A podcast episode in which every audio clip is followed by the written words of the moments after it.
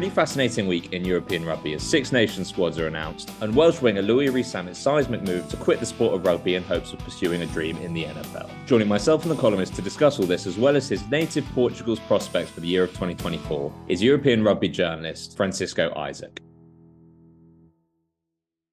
Right, it's been a pretty big week in European rugby, actually, with some Six Nations squads starting to be announced. I think most of them have by this point, including England and Wales. Uh, British and Irish Lions inception for the women's game, and most seismically, a Louis Rees-Zammit move that has sort of shaken the rugby world. We'll discuss all of that on the Rugby Paper podcast today. All the columnists are with me, alongside European rugby journalists, calling us from sunny Portugal, Francisco Isaac. How are you, Francisco? I'm very good, better than you. It, it it seems like the weather here, well, a lot of rain, but twenty degrees, so I can go to the sea if I want and just lay there. We can go to the sea if we want as well, but I think most of us don't want to. Not in minus six weather. This is the coldest day of our winter so far. The heating in my house is broken as well, which is really well timed, so I'm nice and wrapped up. Um, yeah, so obviously... We'll talk about your native Portugal in a little bit. Um, the plan was to talk about that for most of the episode, but we had some pretty big news coming out of the Louis Rees-Zammit uh, corner. Very sudden. It sounded like the whole thing moved very quickly, but he's obviously jetted off to the N F L. Francisco, I'll start with you. How did you react to it all? Well, it's uh, look, I like Louis mm. Rees-Zammit, but since the first time he started playing in his first interviews, I've always thought that uh, he wanted to do a lot of things in the little time he has as a t- top athlete, which is like the max twenty years. And it's not strange for me because some guys here in Portugal that are, are very good at playing like rugby or basketball or handball sometimes get called, uh, what, do, do you want to fancy to go to football? Because may, you might go to the fourth division. And with a bit of luck, you can go to the third and the second, whom, and who might, might know, maybe the first one. And it's not strange. I know for rugby it is a bit, but Zammit is one of those new type of players that wants to do everything. He might come back to rugby because it's N F L is so hard to get in, and for to get in, you should be in American system since you are like what ten years old, and so on. So it's interesting for him. I think for the the rugby landscape, people shouldn't do any bashing or worry because it's. It's one in a million, and you have a lot of good players uh, around to to replace him. I know he's a fantastic player, but it, no one wins by crying and doing doing the bashing. And I think for him, it's an opportunity to get be a better athlete and to understand there's limits to what he can do. If he can go to N F L and become a great player, then it's good for rugby because rugby can prepare any type of athlete to prosper in different sports. If he can't, he has always the door open, but he has to start from the ground zero. Can, yeah. can we say, first of all, by the way, that this probably wasn't a shock to readers of the Rugby Paper because a hat tip to Neil Fissler signposted this nearly two weeks ago. Nobody seemed to pick up on it. Um, Warren Gatland certainly didn't seem to pick up on it, but uh, the Fizz was on the case there. Uh, I think in one way it makes perfect timing. Um You know, I think it's a genuine ambition of his. He wants to give it a go, and this is probably the one window he's going to have. So good luck to him. It's Nick. Interesting. I saw, you know, just in terms of, of, of the quality of athlete that he is, I saw uh, in one article a comparison between him and um, I think a current uh, running back perhaps, and his he's faster than... you know, than than uh, one of the most prominent running backs in the uh, in the N F L. So as an athlete, I don't think that his credentials uh, are in question. You know, we've seen how quick he is in rugby. We've seen his footwork. Um, I think that the problem that he's got is that he hasn't grown up with the sport. And that will, um, you know, be a be a, a significant handicap. And it's quite interesting in some ways because I was thinking my initial um, reaction to it was that I don't like the idea of rugby union being cherry-picked by the N F L or anybody else very much. And I sort of see, you know, I, maybe it's a bit too conspiracy theory-ish, but, you know, Brett Gosper is now um, their man in, the N F L's man in Europe. And it wouldn't surprise me if there had been, um, you know, perhaps a nod and a wink to uh, to his bosses in, in the N F L to have a look at somebody like Zammit. The counterpoint to this is, is that the success rate, the conversion rate of people who've gone, players who've gone, rugby union players who've gone to uh, uh, the N F L is is is very, very low. I think that the most successful one may have been Hayden Smith, the guy who was uh, at, at Saracens some time ago. Obviously, Christian Wade didn't make the cut, um, and nor has anybody else who's gone. So actually, rugby union players might be looking at it and thinking it's not such, you know, such a, um, a, a yellow brick road at all, you know, and um, I don't know, you know, Rees-Zammit will have to come back and pick up his career. And you're right, he's young enough to do so. And uh, he may gain from the experience in, you know, just a, in, in a personal way. So um, good luck to him. But um, it, it doesn't look like it's it's going to be a massive exodus of rugby union players to N F L.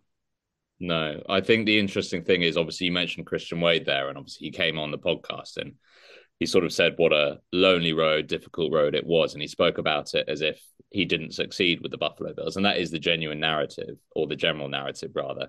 He also, despite the fact that he never made a, an in-season appearance for them, he was earning five hundred thousand dollars a year. Mm-hmm. So even the road, and to say that Rees-Zammit is going to fulfill his N F L dream, yes, but obviously he's also going because it is incredibly, incredibly lucrative. We speak about... Um, rugby successes. There's an N R L player called Jordan Mailata, I think his name is, and he's he's an enormous guy. Plays a different position to what Rees-Zammit would. I think he's one hundred sixty-six kilos. He's on a fifty million dollar contract, and he did make. Yeah. So to show the sort of two ends of the spectrum, obviously to put Christian Wade right to the bottom isn't fair because he did make Buffalo Bills squad, but whether you make it or not, it does seem like it's it's incredibly, incredibly lucrative. Um, So I don't know, it, it'll be interesting to see. I ugh, one of the narratives is obviously, Brendan, you spoke about the timing, but is this a kick in the face, so to speak, to the British and Irish Lions, Chewy, do you think? No. I mean, ju- ju- just to pick up Nick's point about Hayden Smith, of course, Hayden Smith was an American who... Australian. Who, uh, Aussie, he was Australian, was he? Yeah, Aussie. Yeah, cut that bit out. um, um, oh so, no, sorry. I, I I I thought he sort of grown up with the sport more than more than others, but um, but clearly not. Did he play? He didn't play for the Wallabies, did he? Um, no. I no, I don't think he did. No, I don't think he did. No, no. Okay. I, I reckon there's one bloke who has made it, not made it. He got starts in the N F L, and that's a, a Kenyan guy called Daniel Odongo, who played for Kenya and Natal Sharks, and he played for Indianapolis. And I reckon he's the only absolute pure rugby convert who has started proper games in the N F L uh, as a not as a as a non-kicker. I, I don't think it's a I don't think it's a kick in the teeth for, for rugby at all. I mean, if he if he if he doesn't make it, if if somebody like Rees-Zammit with his natural gifts and, and he does have extraordinary pace doesn't make it, then then then clearly there there are there aren't too many out there who have the who have the right ingredients. Um, Look, he's twenty-two. Give the guy a break. You know, I, I mean, it's, um, I, I don't know what advice he's taken. I don't know who he's been speaking to. I don't know what green lights or amber lights he's, he's had in terms of making this decision. There has been a fair bit of anecdotal evidence that the King's Home crowd sort of have fallen out of love with him a little bit, that they don't, they think he's been a bit distracted and what have you. Um, And and if you're playing in front of the shed, then that that's that's the last thing you need, because they really do throw their weight behind what they would call proper honest toilers. And if Rees-Zammit's got on the wrong side of the limit, may have been a little bit uncomfortable for him up there. I don't know. That's purely anecdotal stuff from a couple of Gloucester supporters I know. Um, if he has been distracted, we now know what's been distracting him, um, I guess. But it, he's, you know, at twenty-two... if he's got a bit of a dream, his dad, as I understand it, is a big American football follower. Um, if this has been lurking around in the back of his mind for a while, then there is no better time for him to to try and do this. And and if he succeeds, fantastic for him. If he comes back to rugby, um, he may be sort of old, he'll certainly be older by definition. He may be a bit wiser. He may be a bit more of a rounded sportsman for his experience there. Um, but I, it does depress me that there have been quite a few negative comments and assumptions of failure and all this kind of thing, and, and a, a little bit of sort of almost glorying in the prospective failure to um, um, to win the big bucks over there from some quite high-profile people, and, and that disappoints me slightly. It's not a, I don't think it's a kick in the teeth for rugby at all. I I I, th- I think it's just a a great move, a great opportunity for him, and if he makes the most of it, then I, for one, will, will take my hat off to him. Francisco, yeah. What do you make of the sort of, I don't know how your N F L no- or American football knowledge is. It's probably better than mine. I have a passing knowledge. I think listeners who do know it will probably be able to tell that already. But by all accounts, Rees-Zammit's position would be a wide receiver. And you mentioned already that American football players, they they grow up around the game, age ten. Christian Wade, when he came on, said that the training days were seven a.m. to nine p.m. and it was spent studying the game when you weren't out there training. Obviously, wide receiver is an incredibly comp- competitive player pool because it's players who are fast, agile, good on their feet, powerful, um, but also have the knowledge that Rees-Zammit doesn't. Where are the sort of signs of encouragement there for someone who obviously has raw pace, has raw power, but doesn't necessarily have the inside knowledge of the game? Look, my knowledge of the N F L nowadays is little. At, at one, once upon a time, I, I followed a lot of the Patriots, the Packers, and so on. But from the standards, I remember when Wade went to the Bills, he he was faster than Zammit was at the time, if we compare the ages, and he didn't make out of the, the training squads in the Bills. So, and the N F L since then has changed. It became, it's more more quick now, and the, the the part of the physical contest, the, I think Zammit is ready for it, but it's this the pure spa, uh, the, the pure speed. I think the height might be a problem for him. Uh, there's a lot of, of talking going on. I know. I think only after the four the first four months we can start doing a narrative or building something about an, an idea about what's going to be his life in, well, if he is going to have a life in the N F L, because until he starts training and showing his skills or what he can do, we don't know. Uh, look, I played in Portugal with a guy that was Joe Gardner. He was like, I never saw anyone, anybody kick as good as him in rugby. He would score in Portugal uh, penalty kicks from seventy meters distance, from any position of, of the field. And one day the N F L came to him, uh, gave him like an outstanding contract, and he just moved to, to, to North America, but he didn't play one game in the N F L. But they hired him to teach kids how to kick and players how to kick. They wanted to bring him his, his rugby experience and how mm. he dealt, dealt with pressure, his technique, his knowledge, and so on. But for, and when I talked with him, he said, but my problem was when I went to the N F L, I was like ten years behind everyone else because they were there in the system. They are ahead. They played in the universities, in the college, in schools, and so on.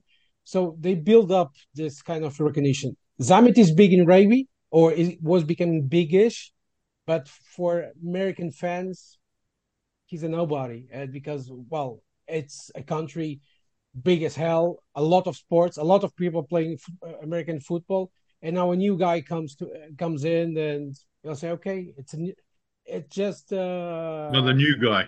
Yeah, it's, yeah. yeah I, look, the, the expression I heard from a, um, an American friend of mine, he said, "He's a tourist."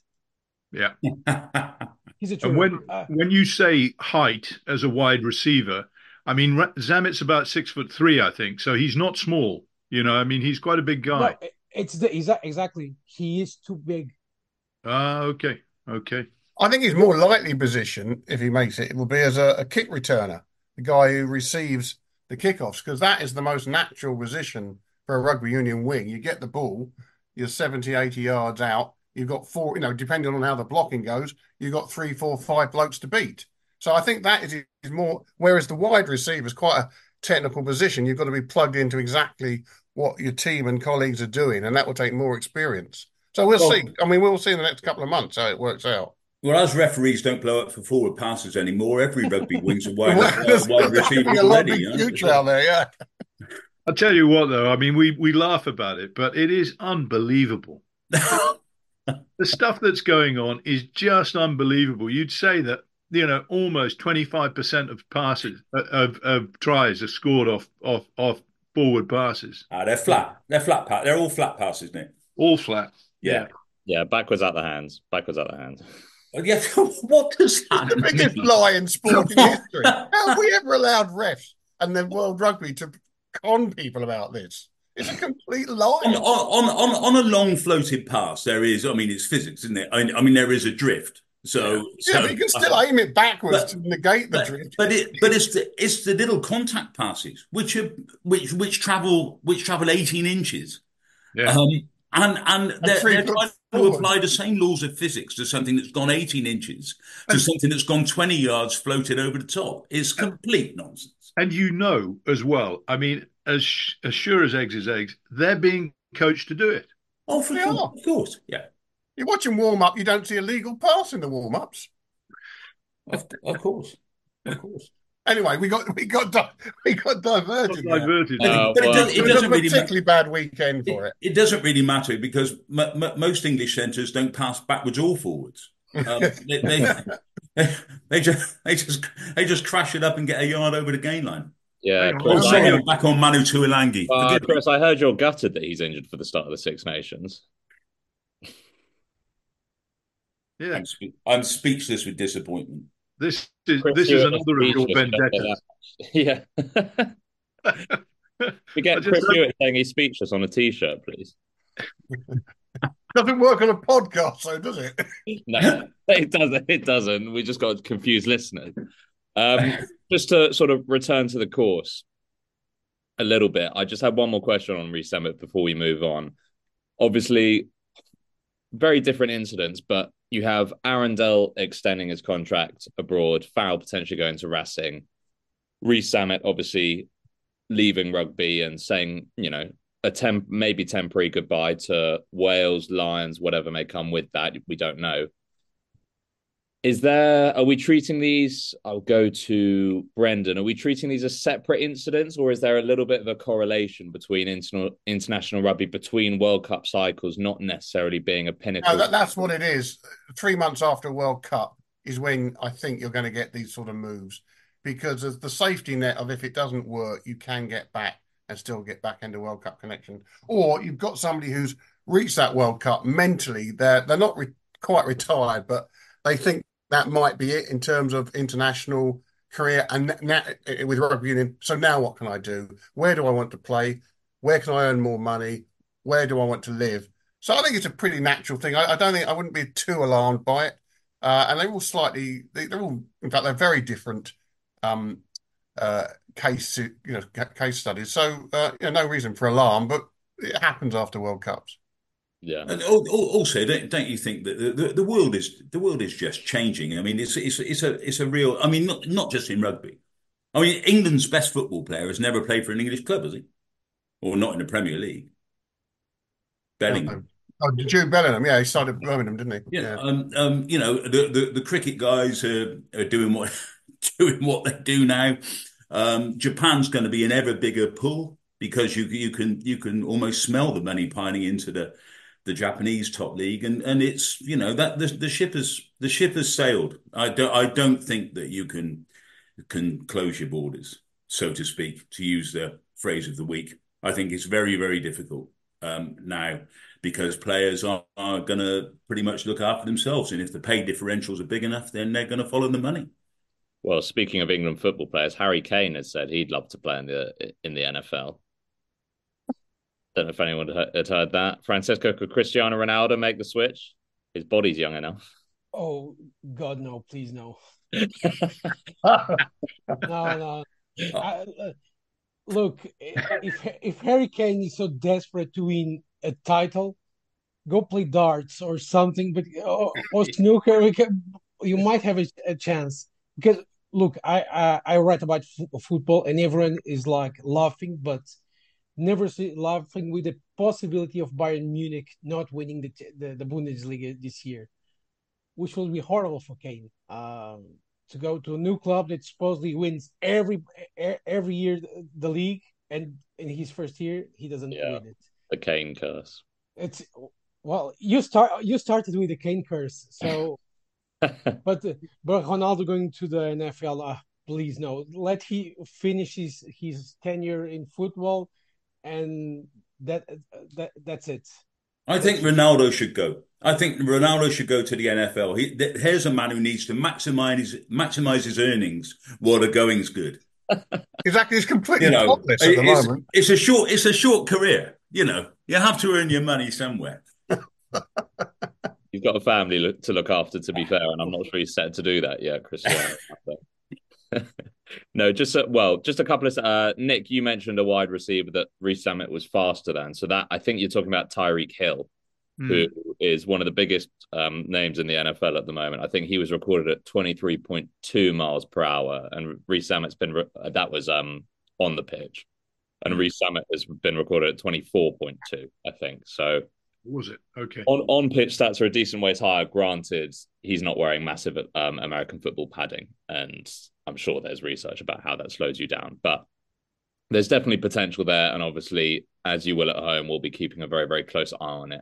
Um, yeah. So Francisco, sorry, we delayed the Portugal discussion a little bit because oh. of the bombshell, but let's get into it now. Um, I suppose it's best to journey back because we haven't spoken about Portugal too, too much since um, the Rugby World Cup. Let's journey back to that win against Fiji and just talk about the impact it had back home for us. Obviously, heroes welcome back to the country. You had Thomas Appleton meeting Ronaldo. Um, yeah, just just what did it do for you guys as a rugby nation? Well, first thing, first things first, uh, it brought scrutiny. So, and this I, th- I think is important for anyone listening, is the union can't do what it, it, it did after two thousand seven, our first World Cup. So was doing a lot of shenanigans at the back door. Now, now with a lot of the tension that the team caught after uh, with the World Cup, uh, the general public uh, asked questions. For example, why don't we have a national coach? Why we don't know who's going to be on the team? Why is that? What's that? Etc. And that's important. That's how you build success, without scrutiny and you being serious what you're doing is in the part of the management. Um, no team like Emerging Nation can can grow. And I think Portugal now, after this successful World Cup, because we won a game for the first time ever and we were competitive from the first game to the last, um, there's more pressure on the union. Uh, I think there's less pr- pr- pressure on the players because they have shown they can do it with the right conditions and structure. Just, they just need now there's the, the, the national coach and staff exists so they can still push on and, well, the next to, to fight for the next battle, which is to reach Georgia's uh, level. And Georgia today, so today is Thursday, uh, have announced uh, Richard Cockerill. So it's going to be massive for Portugal looking out for the next four years. What what was the story with um, Lagisquet? I mean, p- pardon me if I should know this, but I, I mean, on the face of it, he did an extraordinary job uh, with, with with Portugal. They performed, as you say, they were competitive right the way through that pool stage. Um, you know, they had a points difference at the end of it of thirty-nine. Uh, they were thirty-nine points down on points difference, which is a hell of a lot of a, a tighter margin than any of us would have expected. Um, you didn't go down by that much against Wales. You didn't go down by that much against the Wallabies. You drew against Georgia. You finished above them in the table, and then you and then there's no Lagisquet. What happened? Could have beaten. Could have beaten Wales. Yeah, for sure. You know, could have beaten Wales. So, so what happened? What what what was the story behind the Lagisquet departure? Was it his idea? Your idea? Well, not you personally, but. Well, Chris, you want me to have pro- to, to face problems, so I'll, but I'll tell the story. Uh, before the World Cup, it seemed like he was already going to leave the union because he wanted to retire and just help like Federal Four or something like that and small clubs and help new coaches and, and players coming through the gap uh, for, for the stages to get to pro stage. But after the World Cup, and he started giving, giving a lot of interviews, which was not normal for Lagisquet in this last four years. So he had a great respect for the union and for the players. So he kept his mouth uh, shut. And he started saying he could have stayed if the union just did one thing, was uh, uh, fire or resign or just push aside someone who was in the in the structure. And because they didn't do that, Lagisquet didn't want to stay because he fought against that person for a lot for four years. He didn't want to have a a, a, head, a new headache for another four years.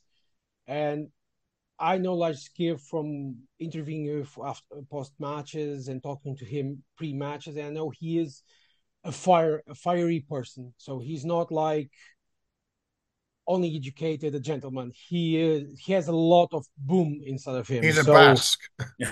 uh, he, yeah, exactly that. He's a Basque. And, it, well, in some Super Cup, Super Cup games, and I work for Rugby Europe, when the Portugal, the Lusitanians weren't doing well and the match official uh, signed a penalty against Lusitanians, you could see Lagisquet like going bull, like a, a bull. Rah, rah, rah. And you look like, okay, this man's going to eat everyone alive. So best best to, to hang on, he was a wing. Oh yeah, but a, a, a feisty one, I can. Uh, and after the, after the World Cup, he just didn't want to stay in a union who he would have to battle against someone in the structure for four years. And I get that. And he was very clear in the interviews. It was because of one person, and if the Portuguese union wanted to progress, they needed to redefine their way of thinking, the mindset, uh, the way they work with players, because at the end of the day, that effort everyone did for the last three years, and especially for the last four months, so, so between July and October, um, to to replicate it, the union should, should change how they operate. And Lagisquet feared they would, wouldn't do that, so he so, chose so... to leave. So, Francisco, you're, you, from what you're saying, your your feeling about them going forward must be a little bit pessimistic. You you you know you must be a little bit worried that they're not going to build on it. Yeah, I'm always worried with that because I was in that generation of two thousand seven. I saw the team going, and everyone was expecting like a new age for Portuguese rugby. And what we had in the end was we went down.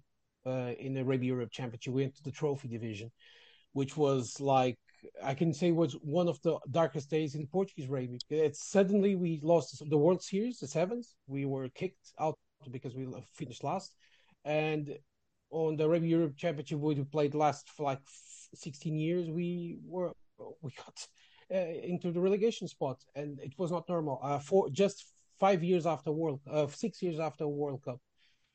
Um, It was massive, and uh, of course everyone is afraid of it. I think it won't happen this, at the same degree of damage because we have a lot of great players now. We don't just have four or five playing in the Pro D or in the Nacional. We have like almost fifty players playing between the top fourteen at the Nacional one. Uh, the, so it's there's players, there's good stuff. The problem now is how serious once the union wants to take this. And Lagisquet's interviews and being so vocal of what is wrong with the union, I think it's important because it took a, the, the union had to take, take that beating and start to change a bit, even if it's just to fool some some people. They have to change because investors uh, uh, and sponsors won't give only the money because the team went to the World Cup. They want to see a project, a plan. So, what Portuguese rugby want to do? I know this because I talked with one of the uh, a possible future top sponsor. They said we want to know what they want to do for the next fifteen years. So not only four years. We want to know what where they want to go, what they want to do, what they want to do with the men's and the women's uh, teams, et cetera. And so uh, right now, and you see the new stuff. We don't have a national coach. Daniel Orcad came in as a consultant with uh, Esteban Menezes, who, who coached Uruguay in the World Cup, and Rodolfo Braz, who coached Brazil. And that was due because World Rugby was seeing that the union had no idea what we were doing, and they almost forced them in to help the union until they picked someone from a list that World Rugby said, okay, here's the list, Now we're going to pick someone from that list and, and choose the next head, next head coach, because we can't lose Portugal the same way we did in two thousand seven. And I think it can be at the same time uh, dreadful, but I think with a bit more attention from everyone, especially from people from the tier one sides, um, Portugal is changing a bit. This, this, would, this, wouldn't be the, um, this wouldn't be the first instance, would it, of um, of a national union not keeping pace with in, in terms of its ideas and attitudes, not keeping pace with the top strata or with the professional strata or semi-professional strata, the top strata of of, of players and coaches in the country. I mean, I, I think, Nick, you probably agree that Argentina went through a big spell of this, didn't it? Yeah, yeah, yeah, they did. Um, but I think that their, you know, their their situation wasn't helped because um, uh, they co-opted Graham Henry at one stage, and um, he uh, he sort of took a different view to scrummaging, to the traditional Argentine view. Yeah, and their their great scrummaging tradition was um, watered down until they're just also rounds in that regard now. Um, but before, but before that though, Nick, I mean, I mean, when the Argentine Union was determined basically to remain amateur, remain amateur, yeah. Um, I mean, the, the the the conflict between between senior union figures and Gus Pichot, whatever you think of Gus, but yeah. you know that generation of Pumas, yeah, that that was a, that was a, that was a war, you know. Yeah, but you know, it is still. I mean, I think that it would be fair to say that it is still, you know, largely uh, almost in, an amateur sport in uh, in Argentina, you know, and so that, that those attitudes still prevail. And if you look at it, most of Argentina's players are being funded by, you know, by the rest of the world. Yeah, yeah. yeah. yeah. Francisco, as we've got you here, um, a couple of questions from me. Firstly, how confident are Portugal of fielding a representative side against England A in that match, given that it's the week before what could be a very important Rugby Europe semi-final for you? And also, the Pro D Dirt teams don't always release Portugal players for non-R E C weekends. Uh, and secondly, have you got any updates on uh, some of the guys we thought had retired? Like Mike Tadjer did say he'd retired, but he's playing again for Massey. Would he be available? Um, is Samuel Marques still going to make himself available? There's, there's the carrot of the South Africa match this summer. So what, what's the, the latest gossip on player availability for the England A match and, and going forward? So... Uh, starting with the England A match, is going to be also a Portugal A A team, so I don't know who's going to make the team. I know it. Most of the players that are Pro D Nacional, um, or even Thomas Appleton, for example. But I, I, Thomas, I don't know because he, I want to. I know he he wanted to play, but their focus is to play against Romania in the weekend before, which in Bucharest, which is going to be. Uh, uh, decisive match, because whoever loses that, that game, and if they win the, the previous two, mm. will get to play against Georgia in Tbilisi, who no one wants to play against Georgia in Tbilisi uh, with a full full on Georgia. But I guess in England A, I don't know who's going to be on the team. I know might be a combination of some of the players that were in the World Cup, but with a lot of newcomers, guys that want to get a place in the, in the next three-year uh, World Cup cycle and so on. And that's the big question. We don't know who's going to be the staff for that game because they're going to be in Bucharest, so they're going to fly immediately after to, uh, to England. We don't know. It's uh, as you see, it's a big question. About uh, the players being released by the Pro D size and top fourteen and so on, um, that's a very good question because I know that most of the te- of the clubs are forced to do it, and I think they willingly will do it. But for example, Juan Normandy, which has one of the props that Portugal needs, which is Cody Tomás, uh, might not come because Juan uh, Normandy is in, on last on Pro D and they want to try to avoid relegation at all costs. Yeah. So he might not get the chance to come. Uh, but the other players, they want to come. They just want, and from what I know, so I'm not going to put anyone on the stand here, They only want to come if there's a project and a real uh, idea for the next four years. Because coming just to save Portugal, they want to do it, but it will give a bad example. And uh, every time the union, the union calls for come save us, they have to come. So we'll see what happens with them. I know Mike Tadjer might come. He. Uh, He couldn't ha- handle the retirement for two months straight. It was too much for him. It's too much. Why am I not surprised at that? Uh, uh, it was too much for him. I had a laugh with him because when I saw a photo of him uh, with a, a massive old shirt, I said, oh, "You're going back to your, your origin, aren't you?" He, and he was, and he just sent an emoji laughing, and I said, "Okay, he's going to go back to, to playing for at least one season." But Samuel Marques, I don't believe he's coming back. Uh, Samuel. Yeah. Wants to two years for Béziers, and we'll see after it. But Samuel did his time with Portugal, helped Portugal to go to the World Cup, helped Portugal winning uh, against Fiji.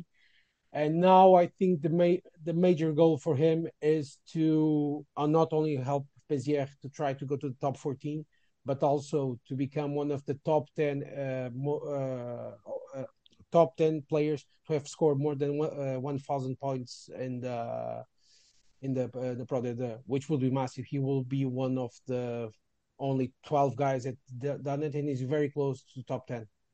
Can you just talk me through the um, the fixtures that you say that there's this key fixture against Romania um, is a week before or or just a few days before the England A game, is it? Oh, the problem is, even if it was two weeks before, and I'll give you the, the schedule, is Portugal is only allowed Five interna- five uh, weekends of international calls for the Pro D top fourteen, or for the pro- professional sides. So right. That game against England A is sits completely outside of those five games. It can happen if Portugal decides, for example, against Belgium or Poland, not to put the best players, but so, that's a risk. So can I just ask you that that game is outside the uh, the World Rugby Uh, international release period, is it? It is, it, and it isn't. If Portugal wants to uh, to, to trade with the Pro D sides that weekend for like a game with Poland, they could uh, they could do, do it. But imagine if Port, Portugal with Poland, something major happens and Portugal lose points over against Belgium in the first game of the Arab Europe Championship, and they don't. Well, for me, the, the, and for much I like England and the, the tier one sides. Our main focus must be the Rugby Europe Championship. It's yeah, of course. When is the game, if they if they beat Romania, when is the game against Georgia? The the game against Georgia, if Portugal loses to Romania, they they get to play Georgia, because I don't think Georgia this season is going to I lose see. against Spain or Netherlands. Okay. In the future, let's see what happens. But it it's only in March. But the game against Romania-Portugal is on the seventeenth of Of, of February. So, you know, it, it's really quite interesting in some ways, because we, we talk about the importance of teams like Portugal getting enough international exposure. And yet on the same uh, at the same time, we've got this issue where obviously the Portuguese players are earning their living playing for, you know, uh, either top fourteen or Pro D two um, clubs. And it is a conflict of interests of significant proportion. For Portugal, after this World Cup, to beat, I mean, the highest profile uh, game that they'll they'll have, perhaps outside, uh, um, if they if they do play Georgia, would definitely be England A.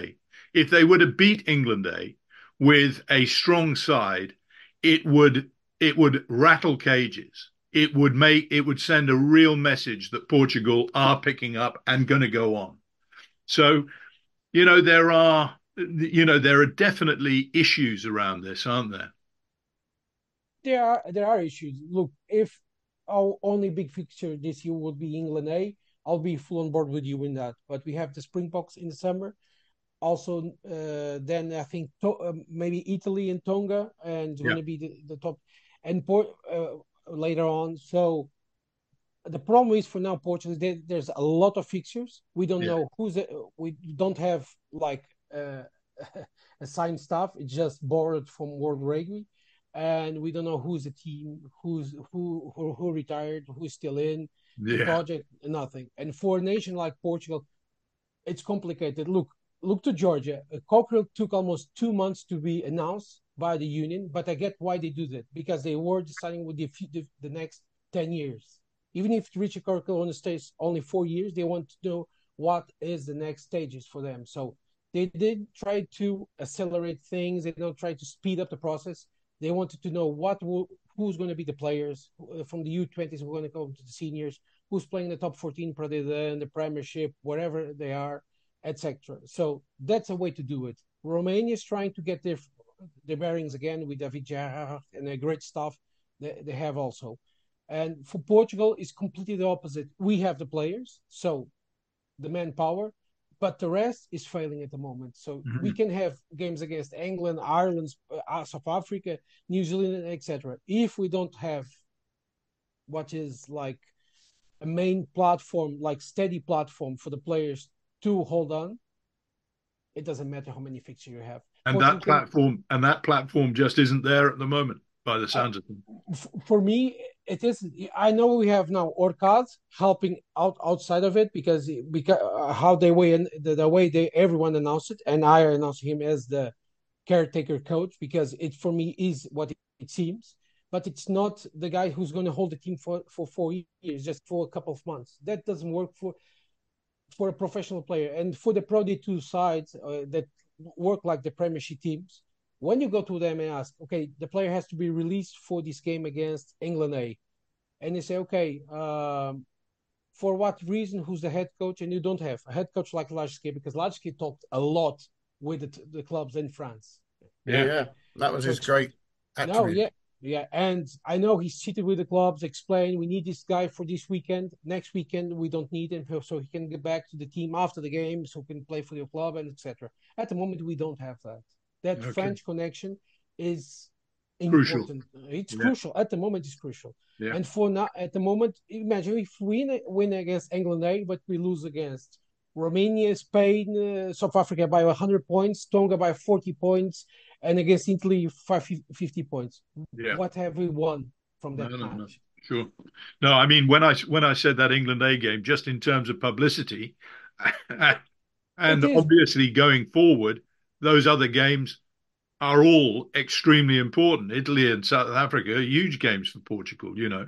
Mm. Um, but, uh, yeah, it doesn't sound... It sounds as if uh, you probably need a very well-connected new French coach. for, well, for... Bernard Laporte, your man. he's got he's got connections all over the place. No, no, merci. Merci beaucoup, mais non. Mais non. For much respect I have for Bernard Laporte, uh, Bernard Laporte. The, the man I wanted then was Patrice Lagisquet. And after it, the guy they picked was Sébastien Bertrand, that everyone didn't know who was, but who, who was a man, but he was very well connected in France with a lot of clubs, with a lot of people. He already know. had uh, he had a lot already a list of twenty-five espoir players that were coming to the top fourteen sides that could play for Portugal. And he was fired two weeks after it because, well, I'm not going to announce it, but it wasn't for the reasons that the union says. And and he chose to be the, the, a gentleman and said, okay, let the union say their story. I will held, hold until the end of my life with, with mine. But I ca- And that's a problem. For Portugal, after the World Cup, we had the world, everyone, everyone watching us. And after one month, we fired the new coach. Lagisquet is starting to give interviews with all the stories of the last four years. Um, and you can see that players were worried. The Lusitanos franchise didn't do well this season. And I had I had a lot of calls and messages asking, why isn't Duarte Nis, David Costa, and other players that were in the World Cup playing for the team? And I couldn't answer it. I know they, they didn't play because they were tired and they, they want a project from the union, and the union didn't present to them.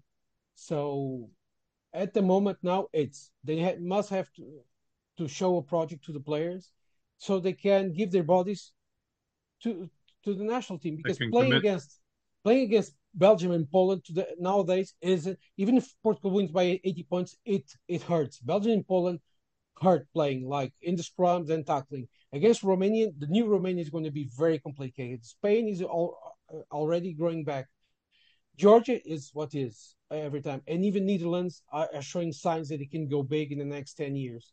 So Portugal can just sit on the, the merits of having forty players playing abroad, because it at the end of the day, it won't save them in a, at, a, at the long term. And I'll give you an example. Thomas Appleton, which is for me one of the best players in the team, after the World Cup, he should have rested, but he continued to play. It was his decision, but you could see he was not the same player. And I've told him this. Uh, I think they should have rested because there are no not pro players in Portugal. They're semi-pro at best.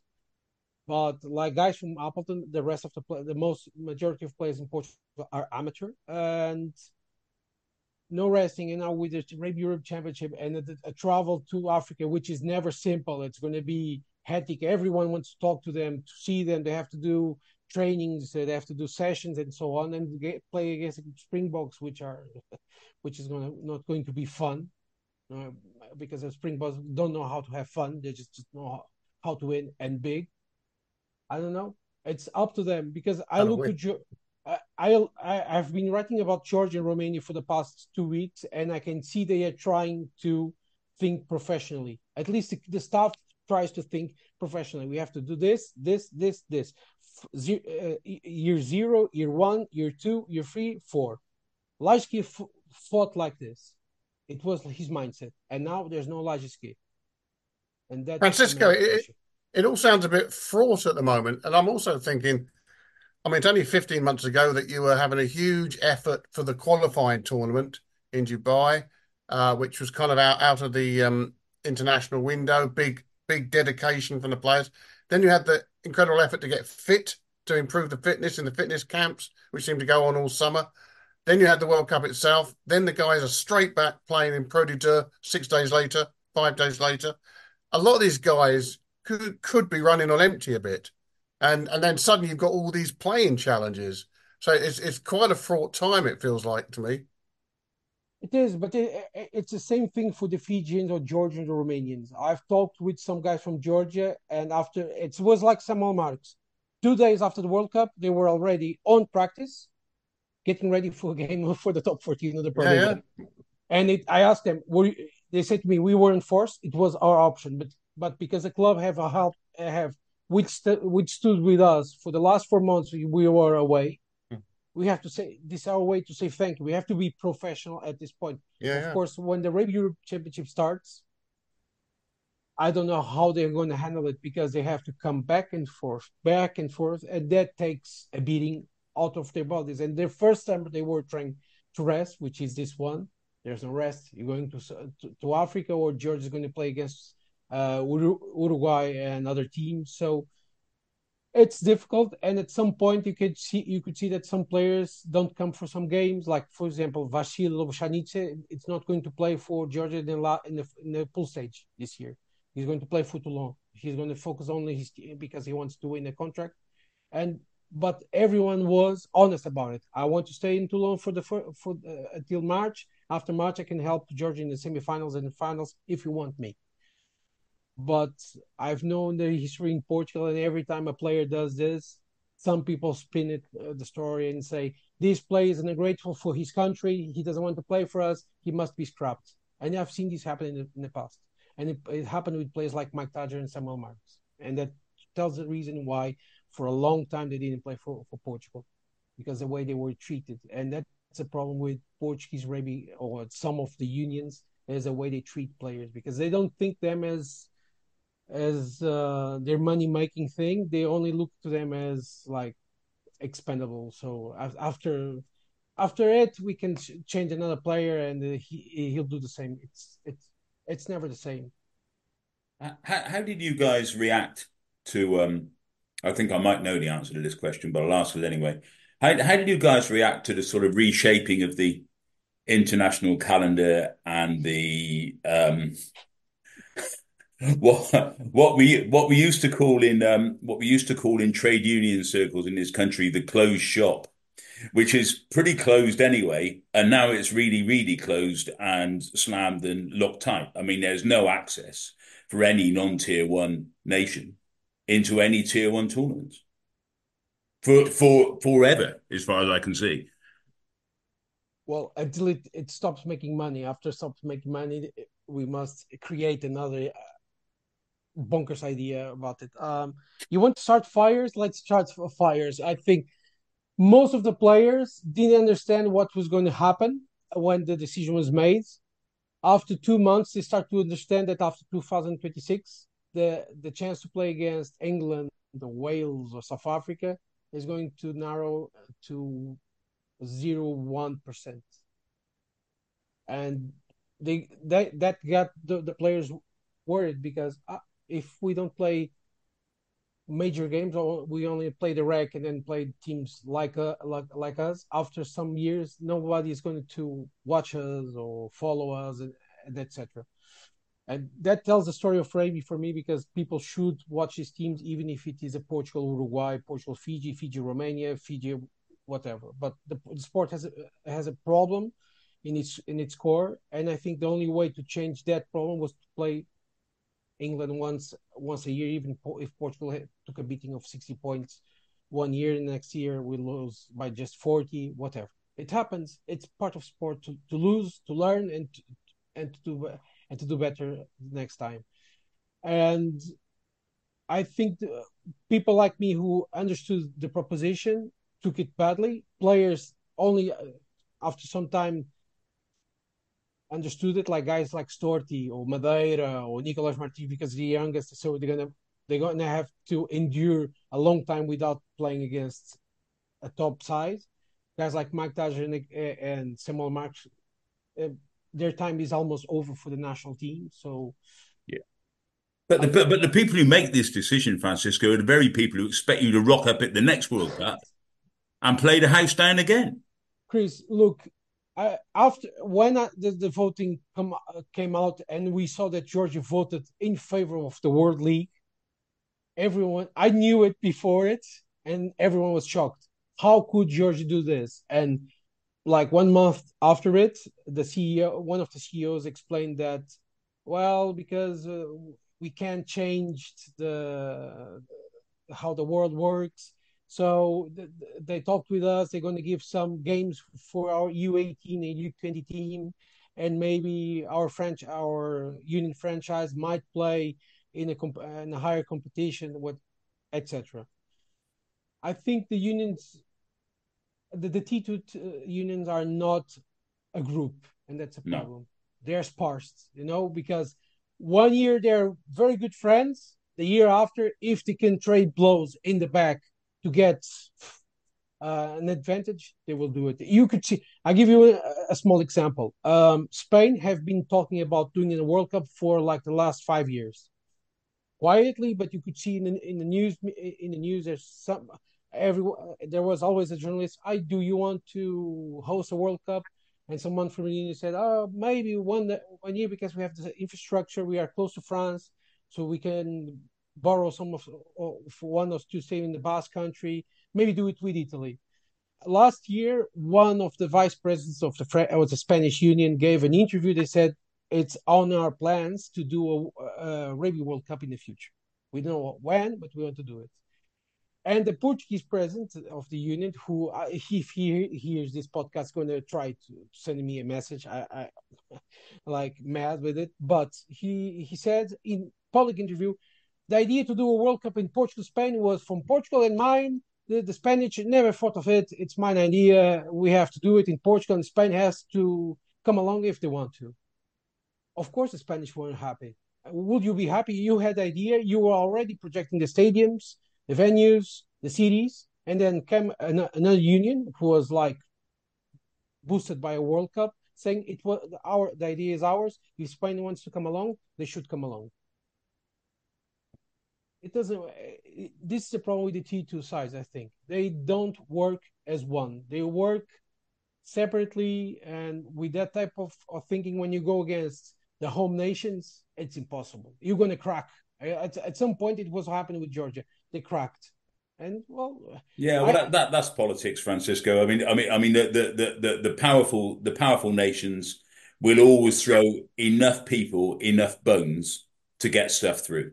They will always. They will. I mean, that's just that happens in every walk of life, I guess. It's just depressing when to, to see it in a in a in a game you love, and you sort of think, well, hey, where are these guys going to go? They've been fantastic at this World Cup. They've played miles above expectations.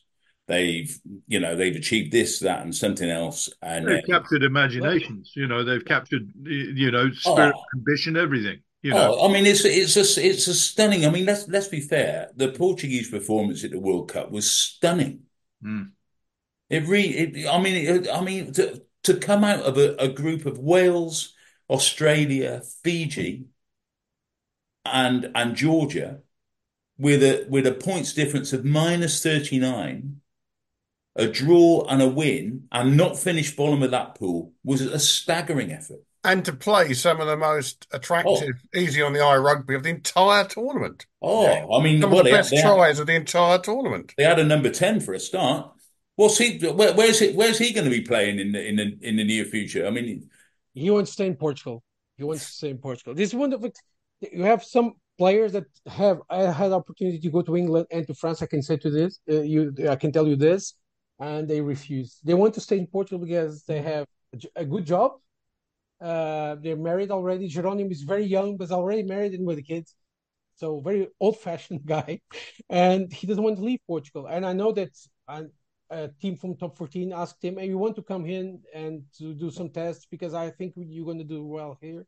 And he he said, okay, no, no, thank you. I don't want to. And how about our favourite little fullback, uh, Guedes, Sousa Guedes? He, is he still saying, injured? No, he's he, he's he's playing already. He played for the yeah. Lusitanos uh, starting November, um, and he's back for, for the Rugby Europe Championship. But Nuno Sousa Guedes doesn't want to leave. Also, it's Portugal's too nice a country to live in, I suppose. Yeah, which which begs the question: the Lusitanos, what what are their um, how how many of the uh, of the national side actually play for them at at the moment, and what are their prospects? I mean, if, if if Portugal are going to be blocked one way or the other, along with other tier two nations in terms of aspiration and ambition for the moment, there may be another route, which is obviously through European um, uh, cup competitions and so on and so forth. Where where where does where where do they sit at the moment? Well, that's one of the things that I applaud from the current administration in Portuguese Arabia is the Lusitano. I know they want to try to reshape Lusitanos to be a full-on franchise that can not only promote players to play at a better level, but to give them a career. For that, we need a competition. We have the Super, the Rugby Europe Super Cup, but the unions didn't, well, treat it very well, so we don't know what it's, what it's, its future. Of course, the dream is to play in a league like the United Rugby Championship. I know the Black Lion, what it did with the Scarlets and against Castro, they lost by twenty, twenty-two points, but it showed promise. So everyone now is thinking, okay, maybe these fra- national franchise from these two, two T two countries might deserve a shot because they ha- they might have what it's needed. Of course, they need investment to have. A- so you have your local you have your local league playing into the franchise, yeah. effectively. Yeah.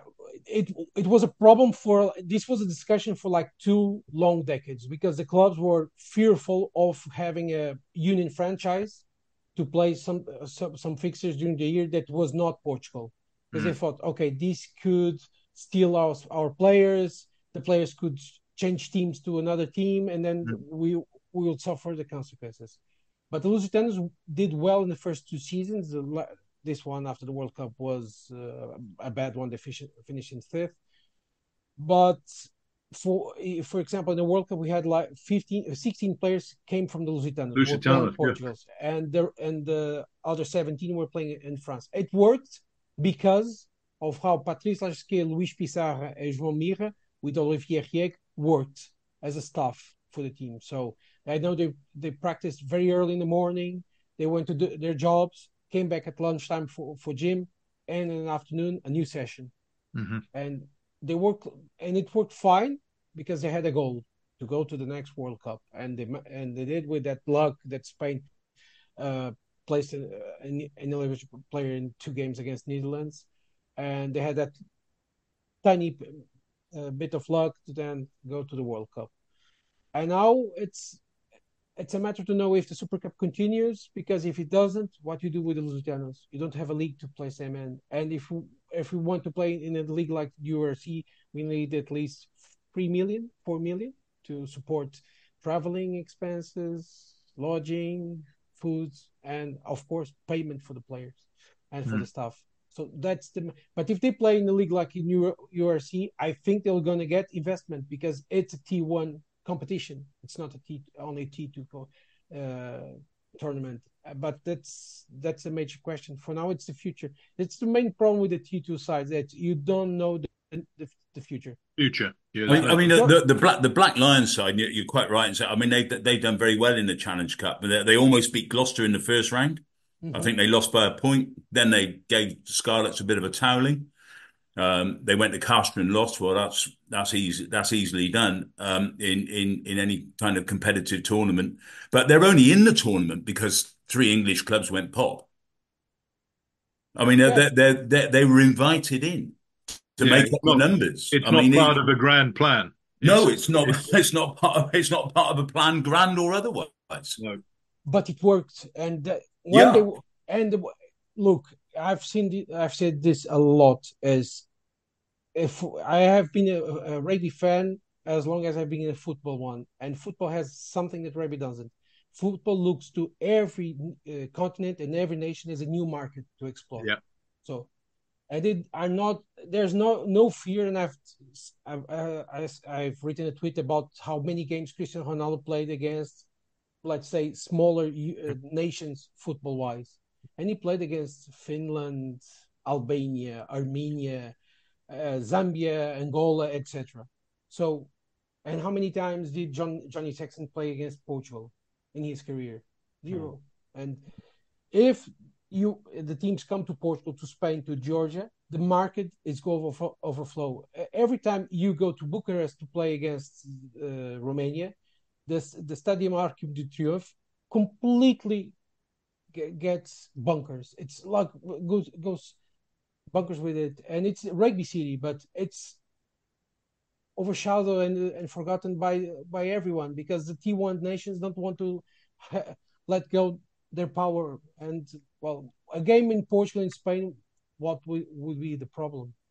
I, I, I couldn't agree with you more. I mean, if you, if, if you went to any of the R F U top brass at Twickenham now and said, Portugal were pretty damn good at the World Cup. They played some really attractive rugby. They called a lot of the rugby imagination.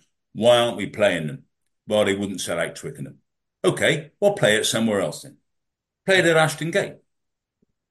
I mean, I know I know there are there are player release difficulties. I mean, these. I mean, look, if it was simple, it would be being done probably, or or it'd be a lot closer to be being done.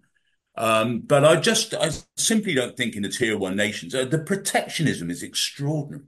The level of protectionism is absolutely off the scale. I, I give you an example: the Portuguese handball team for between the two, the early two thousands and two thousand and fifteen was uh, fourteen was poor. Very poor. We were playing badly. The national team didn't didn't go to World Cups or, or European competitions. And after some time, uh, they start, the union started to a plan to okay, let's let's go restart the project, everything from zero. And they did. The team started. I remember going to see games in Portugal, for, Portugal versus Greece. No one was on the stadium. No one, like ten people, twenty. After two years, two hundred. After more two years, five thousand. And after two years, it, I couldn't get tickets because it was completely uh, overbooked and, and everybody had already booked place. And now Portugal is doing well in World Cups and European competitions. My father, who never played handball in his life and only played rugby and a bit of uh, um, field hockey, uh, called me, "You see, Portugal beat Norway yesterday. What a game it was." My, my father never played handball, never saw handball in his life. But because Portugal is doing well, it's always on the news, the handball team, it changed. And the, the problem with the, the, the Portuguese rugby is between September and December, there was a lot of rugby on the T Vs, a lot, I can say to you. Not only Portugal, England, Wales, which is not normal for Portuguese uh, uh, sports culture. No, normally we are football, football, and football. That's sure. Up to it, but you had on uh, the second ch- channel some games, old games between Wales and England from the Five Nations. Uh, really? They were, yeah, they were. yeah, because they were remembering because it was a time the public television uh, broadcasted Five Nation games, and we had a, a Portuguese commentator that loved it and did awesome commentary to it.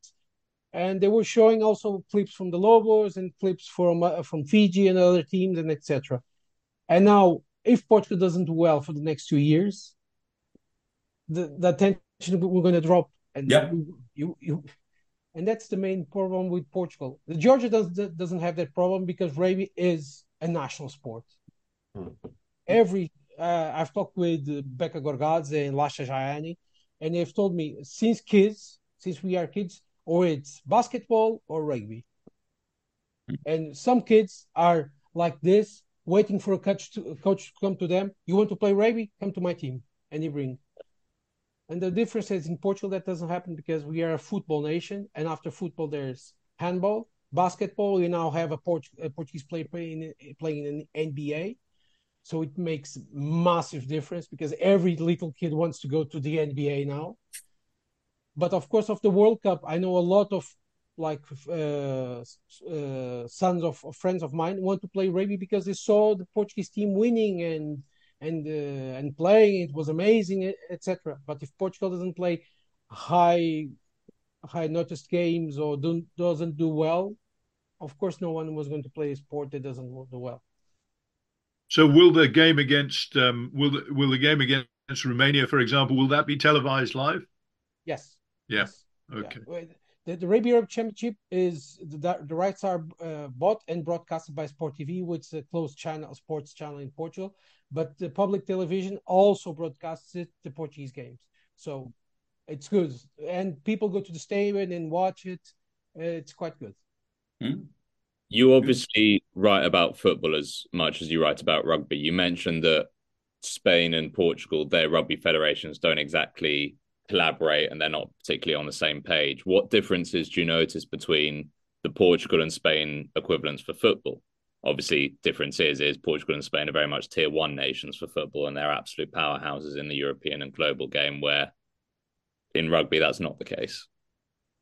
There was a time that we hated uh, much more than we hate now, because as Ronaldo is not playing anymore in Spain, and there's now that war between Barcelona and Ronaldo, because Messi is Argentinian, but the Spanish adopted him as his son. So it's yeah. like it was always like, Portugal against Spain every time Ronaldo faced Messi, or Ronaldo's thirty-three goals. Oh, Messi scored now thirty-four. He's always winning. It's, it's something like that. But there, there, there's a rivalry, but it's not that much nowadays because as football is so big, not I'm not saying it's as the league is as big as the Spanish one, but because big teams did well in European competitions, we have been in the World Cups, et cetera. There's not that much of a rivalry. It is a rivalry, but it's not like die-hard rivalry to the point that we don't talk. It, it's just struck me, Francisco. Is it? I've, I've I've had a blinding flash of inspiration. You guys are looking at a coach, uh, looking for a coach in rugby, and Jose Mourinho is looking for a job. No, I want Jose Mourinho to go to the Portuguese uh, national job, uh, football, not rugby. Because I love Jose Mourinho, I'm very, I'm very big fan. I, I went to a Roma game to watch the, the team play, and but for rugby, no, no, no. After after one month, I think the players will try to kill him, and with the tackle, they might do it. So. Yeah, well, I would, I, I, I would pay a month's wages to see Jose Mourinho in a scrum. Ooh, in the scrum, in the scrum, I don't know, but at the back of a scrum as a scrum half, I would. Sh- Pay good money to see Jose Mourinho as a scrum half, mm-hmm. because with his shouting and so on, it will be very incredible. But look, a, a good example and a contrast is Portugal and Spain are trying to do a World Cup in football, which they're going to do. They just don't know if it's going to do with Morocco or U- Ukraine. Uh, well, we are going to do it, but the three first games are going to be hosted in South America. It, it's a, it's completely uh, crazy idea, but okay. But Portugal and Spain are doing a World Cup. We have the venues, everything sorted. Rugby, we can't even do a project together. Maybe they're doing in the backdrop. I, I hope they're doing it. But I know that speaking with Spanish fans and people who work in clubs, they were pissed when the Portuguese uh, president said, "My the idea was mine." Because it, it, let's be honest, it, it's we don't like it when someone takes credit for a, a job we are doing. And In rugby, it seems in rugby every time, and this happens not only in Portugal but every every nation. Every time there's someone doing something special, someone comes and says, "The idea was mine." It's just like we are always trying to kill each other for a bit of of attention, and we, we shouldn't, because there's there's a lot of uh, platform for everyone. Very, very interesting. Um, just one final question on Portugal, and I'm just going to ask you to put your uh, take out your crystal ball. Obviously, no head coach going into R E C. Georgia, correct me if I'm wrong, they haven't officially announced Richard Cockerill today. Cockerill's being announced today, so we're uh, recording this on a Thursday, eighteenth of January. It's today. It's been, I think it's now. At, really, uh, right now. Oh, breaking yeah, news. Yeah, yeah. Okay. Yeah, he, he's just spent a week. He's just spent a week learning how to say hello in Georgian. I mean, I mean, I mean away, it, it, it took him forty-five years to learn how to say it in English. Uh, well, it's, it's, it's going to be very interesting to see Cockerill with the Georgian side, because everyone said that he is a bit of a bully, et cetera. And uh, yeah, Cock, and the Georgians are, are not don't like to be bullied, but they like someone who tells them exactly what to do. Milton Hague did beautifully that. Levin Masashvili did also great in it. The World Cup didn't end the way he wanted. And I think Cockerill has all the tools and the players to do an excellent job with them. I think I think the Georgians and Richard Cockerill will speak the same body language. I think it's a great I combo, so. Those two. I think so. Uh, uh, my only problem, and I've talked this and I'm writing something about it, is what's left for Georgia after beating Wales in Italy and going to World Cups? And uh, I know their great objective is to qualify for quarterfinal in a World Cup, but between that now and the World Cup, there's nothing to achieve because they have done everything. So that's a problem. They won the, all the regs. They won against T one sides. They've done well. They have players playing in the Premiership and top fourteen. So what's left? And the problem is, is it that after two thousand twenty-six, they are barred from playing against T two, T one sides. Yeah. yeah, yeah, it's a brick wall. So I, I want to understand what Richard Cockerill sees in the Georgian Union. If it's a platform for him to go back to a Premiership or to the England camp, or if he wants to change things in Georgia and try to show the world that Georgia should be on the main stage. But you've got, obviously, Georgia have more stability in that they've got a head coach who, by, well, blueprint accounts, would be a very good match with them, very different to um, the Portuguese situation. Who do you think is going to win the R E C? Oh, that's that's easy. Uh, Georgia is going to win it. Okay. All right. So you're sticking sticking with Georgia. Port- yeah, Georgia Portugal final, though? Uh, sorry? Do you think it'll be a Georgia-Portugal final?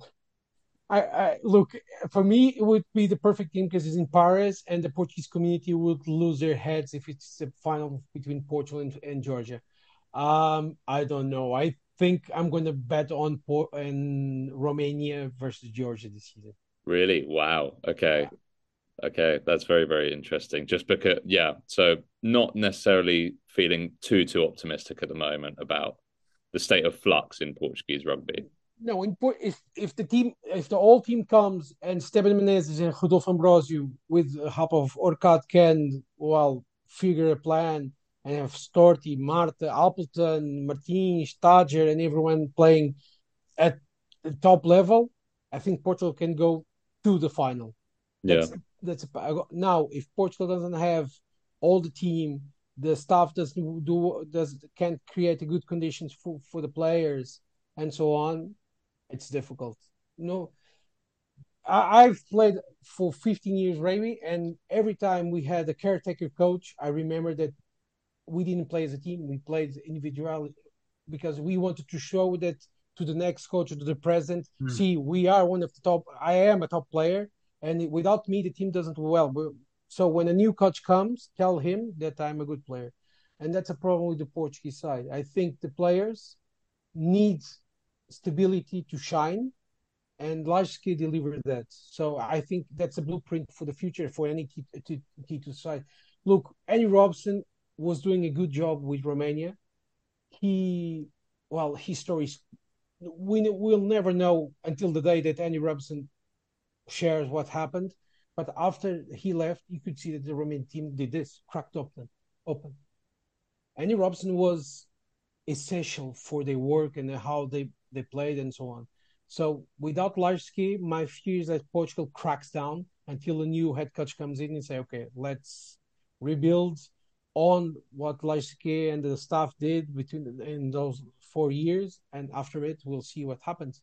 But at the moment, it's always, uh, Orcad is the new head coach. Oh, no, he isn't. He's just a consultant, but he was already a consultant for Portugal and Spain. How can he be a two-time consultant doing two, two, two type of jobs?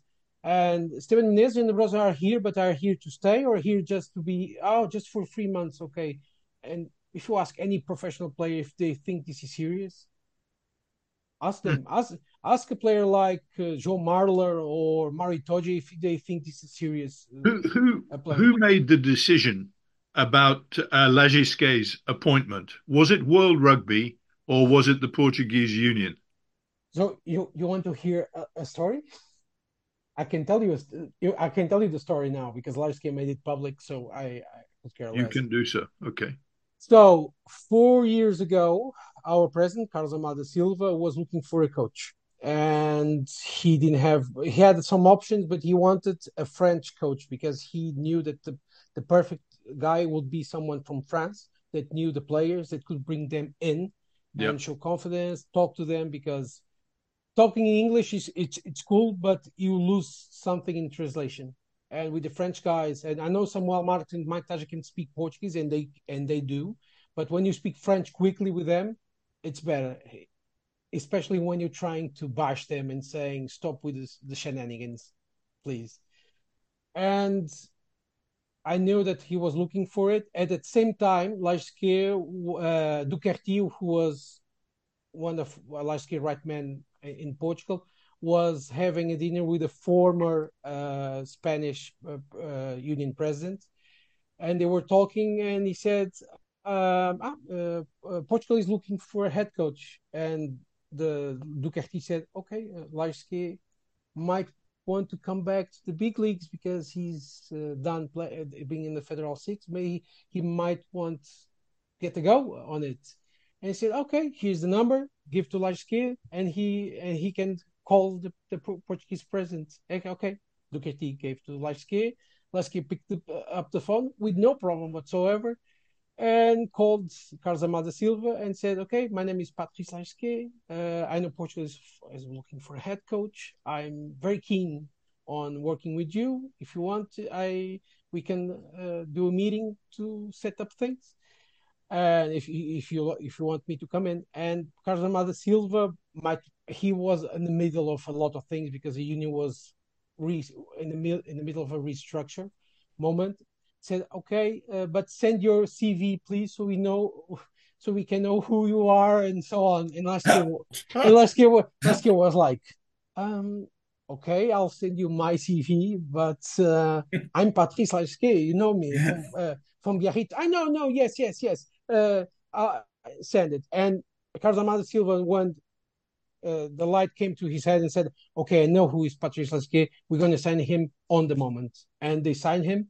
I can say Patrice Lagisquet was winning a low wage because he want, he just wanted to work with Portugal. He didn't want, he was not looking for money or exposure. He just wanted a last job that he could say he was happy with rugby, because the last one he had was with France in the two thousand fifteen World Cup, yeah, yeah. and and it's in the worst possible manner. And he was a bit distraught, and it took almost four years to him to he say, okay, okay, let's go back to, to the game.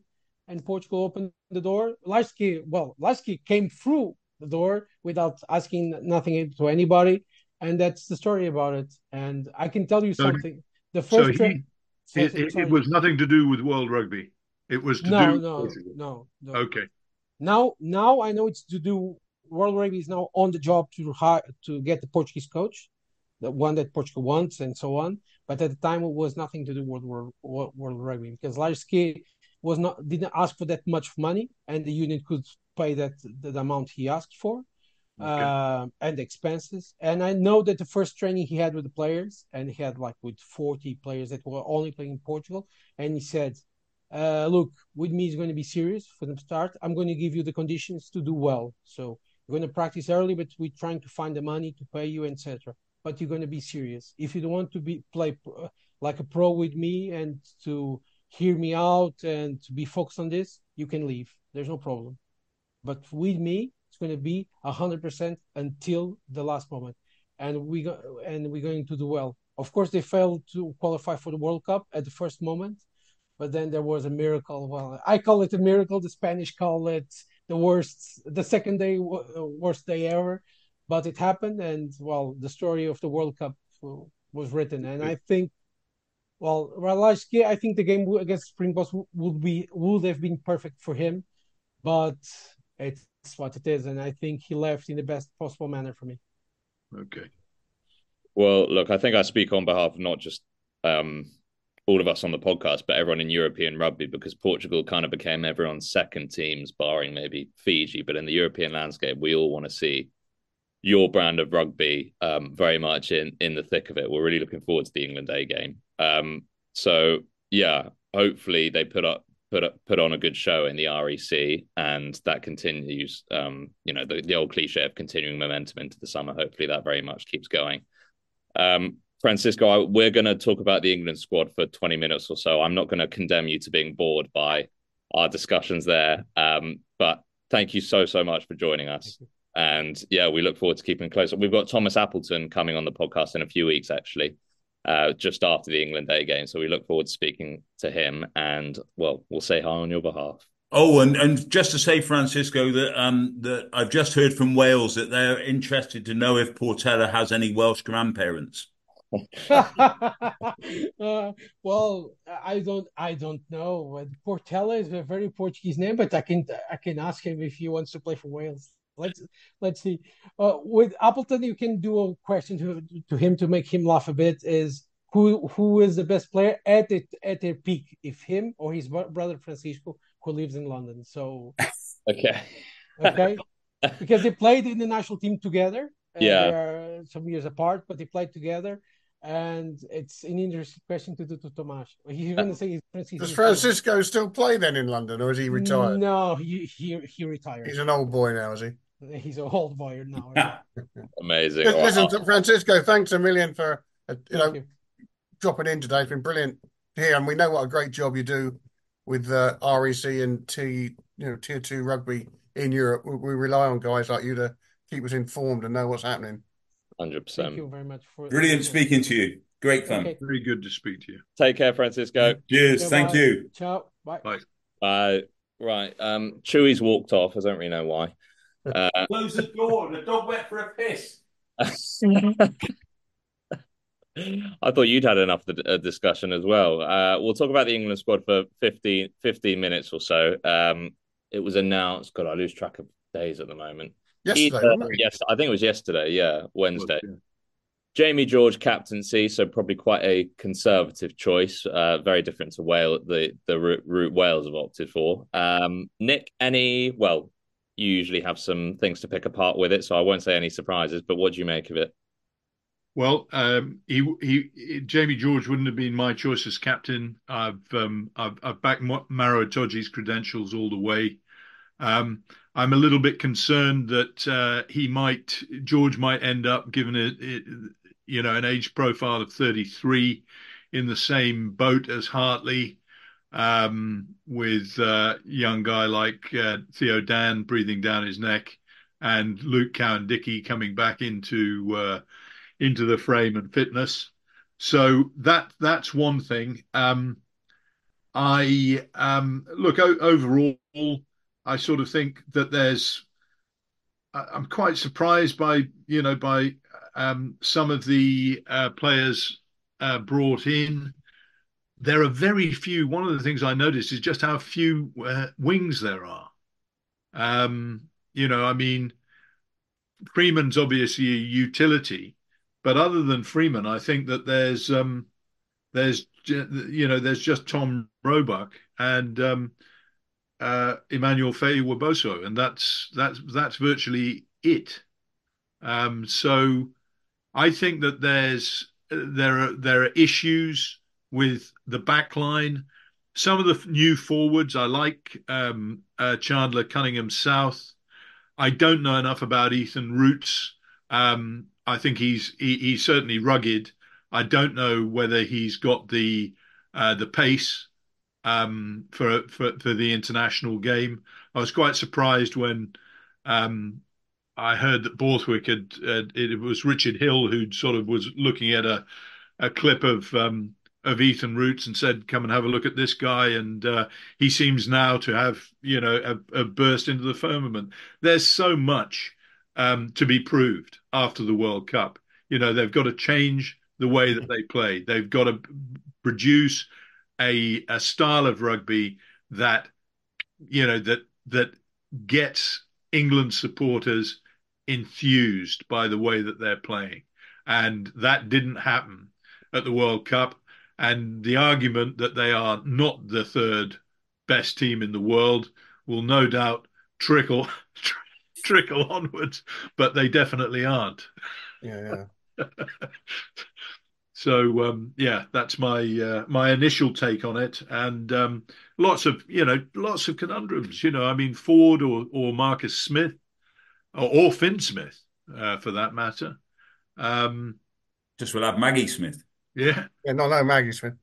I mean, ben... the, the big the big omission is surely Joe Cokanasiga. Um, although having, immediately having said that, I can see possibly he had a very poor game defensively, didn't he, in the first half against Racing. But then, as he does, he came back with some big plays.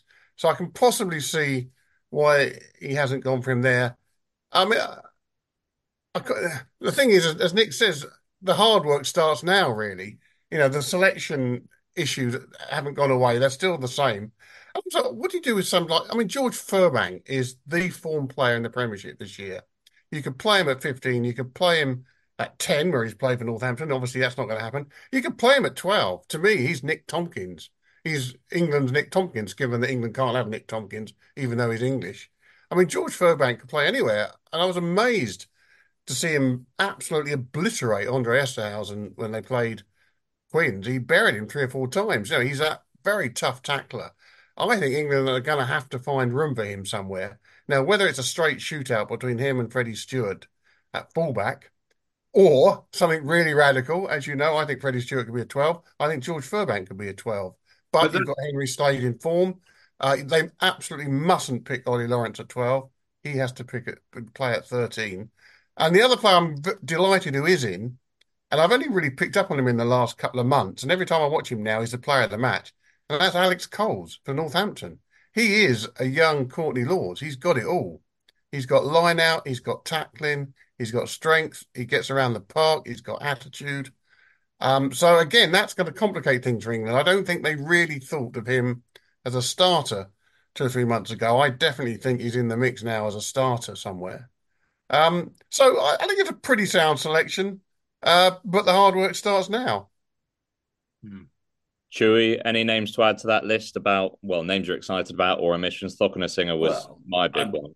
I'm disappointed not to see Mercer in there. Um, uh, I mean, I know he had a, like a public shrugging off from Alex Donbrant in the big game, but I can't believe that any intelligent coaches base decisions around one incident. He also made about four thousand carries in that game for Gloucester. So, um, so I, I mean, something's gone on there for sure. I mean, you, you know, I mean, I'm not saying there's there's like a personal falling out between him and Borthwick, but they clearly don't see eye to eye, or Borthwick doesn't see Mercer's style as something which is going to add value to his England selection. Besides that, I completely agree with Brendan. I think Alex Coles has had a, a sensational few weeks, as have Northampton. And and Quins are playing some terrific rugby, and there are a lot of players from both clubs, from those two clubs, in in, in the shake-up, which is good. From that point of view, it's an intelligently selected, evidence-based, you know, um, um, squad. I don't have a problem with it at all. My my issue will be, how do you create an environment or a style of play which which gets the most from a Northampton and Harlequins contingent who play at a very high tempo and are playing a lot of counter-attacking stuff from all over the field. In fact, they're doing loads and loads of stuff that England haven't done for God knows how long. Mm. And, you know, Richard Wigglesworth, for whom I have great admiration, or had great admiration as a player, very intelligent player. Um, but he's, you know, he's the guy running the attacking game, supposedly. And I, I don't quite see much of Nick Evans or Sam Vesti in Richard Wigglesworth, just not in the mindset. Mm. Um, you know, Wigglesworth was a brilliant percentage scrum half who did all the right things in all the right places to maximise any advantage that you were exerting up front. Um, that's not the way Northampton and Harlequins play, particularly. They do other things. So if you're going to pick their players, are you going to say, come in and do what you do at club level insofar as, you know, you can do it within a single structure? Or are you going to have to shift focus and do some other things that we want you to do because we want you to play this style of rugby? So as ever, you know, they may have the right players, but whether they're playing the right game for them, I don't know. Just on Jamie George, I, I slightly disagree with Nick. I, I can see his point, but I think I think Jamie George is a feel-good individual. I mean, he's the world's nicest bloke, Jamie. I mean, and that's not disparaging him in a rugby sense. He is a really good bloke. He is exceptionally popular, as far as I understand it. He certainly was at Saracens. Uh, you know, when I was in the front line of doing the, the day-to-day stuff, you know, no one ever had a bad word to say for Jamie. He is pretty vocal. I think he can encourage people and press the right buttons in the right way. I'm sure he'll be absolutely brilliant at um, at, at playing that link between the players and the coaching staff. Um, and he's a very, very good player still. He might be a yard past his best now, Jamie, actually, but he, he, he's a very good player and he's still the best line-out thrower. Um, you know, so... As far as I'm concerned, I don't have a problem with, with with the captaincy decision. I just hope that England are looking to play a style which is going to maximise the talents of the people in the squad. Itoje's dropped off a little bit um, over a period. He came back um, during the World Cup. He's been playing well in a Saracen side that isn't playing very well. In terms of the player, the England player over the last six years, there is one guy who stands out as a world-class forward, and that is Itoje. Yeah. And that is why I would have picked him. I don't, I don't, I don't, I, I mean, if you're going to make the judgment on, on, on for, form and ability and sort of achievement and all the rest of it, I mean, he has been England's standout player.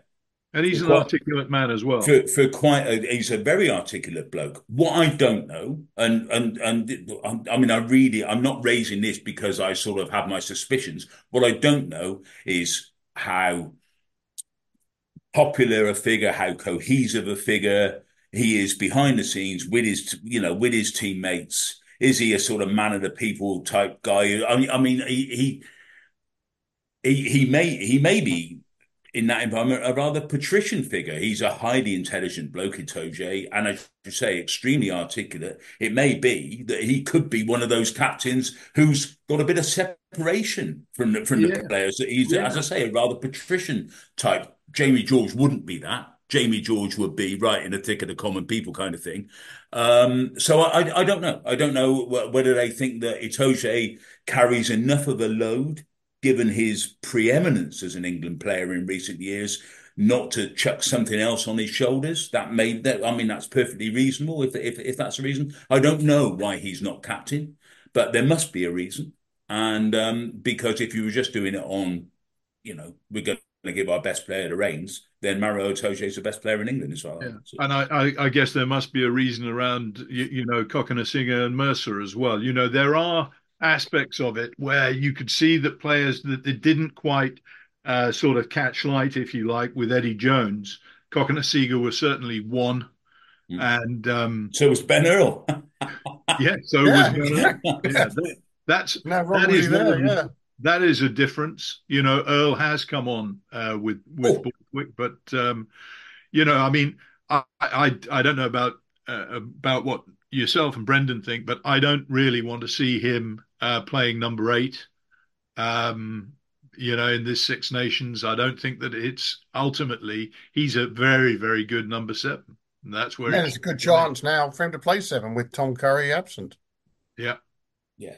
I mean, if, I mean, Sam Sam Underhill, when, you know, when he plays for Bath, he's playing exceptionally well. And I mean, and Richard Hill, going back to your comments about Richard uh, and, and and and and Ethan Roots. I mean, R- Richard Hill was the first bloke to clap eyes on Underhill hmm. when he was playing down in down in the depths of Wales.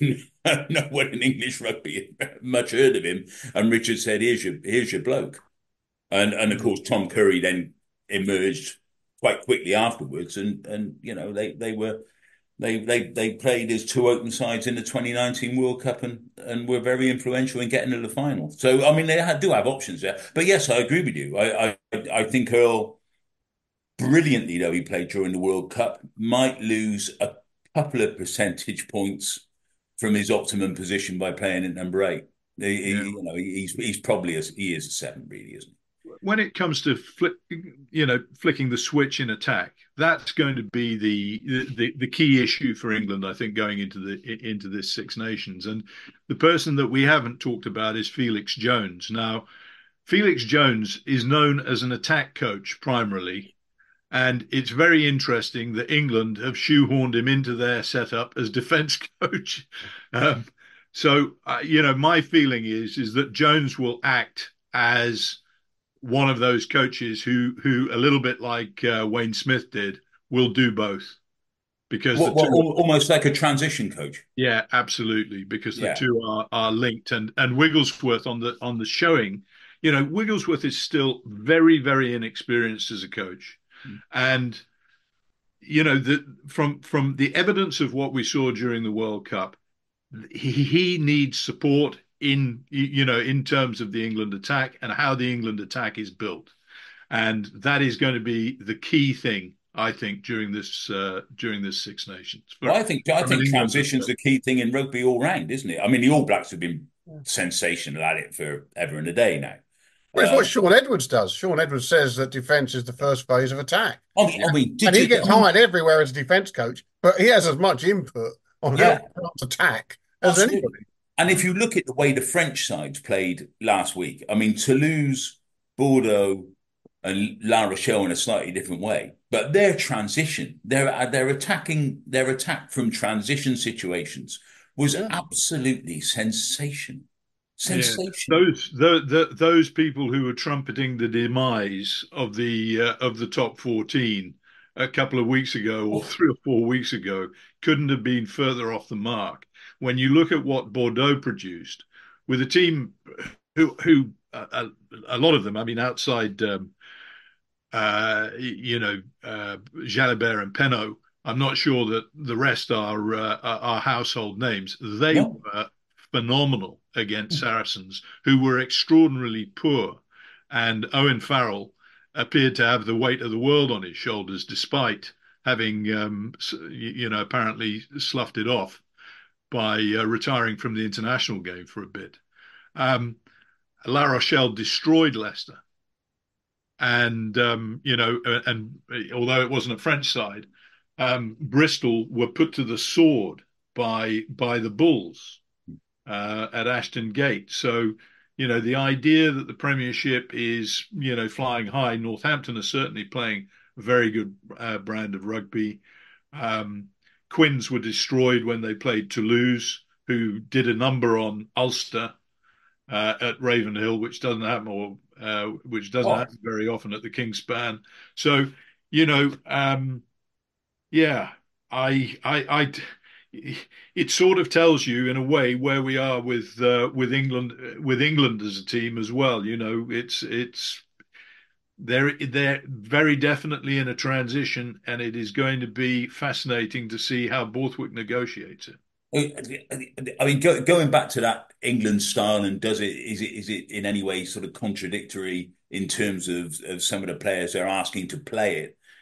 It, it does seem to me that Alex, I, mean, I, I know international rugby is meant to be a big step up from club rugby or, or Premiership rugby or Champions Cup rugby, but take somebody like Alex Mitchell.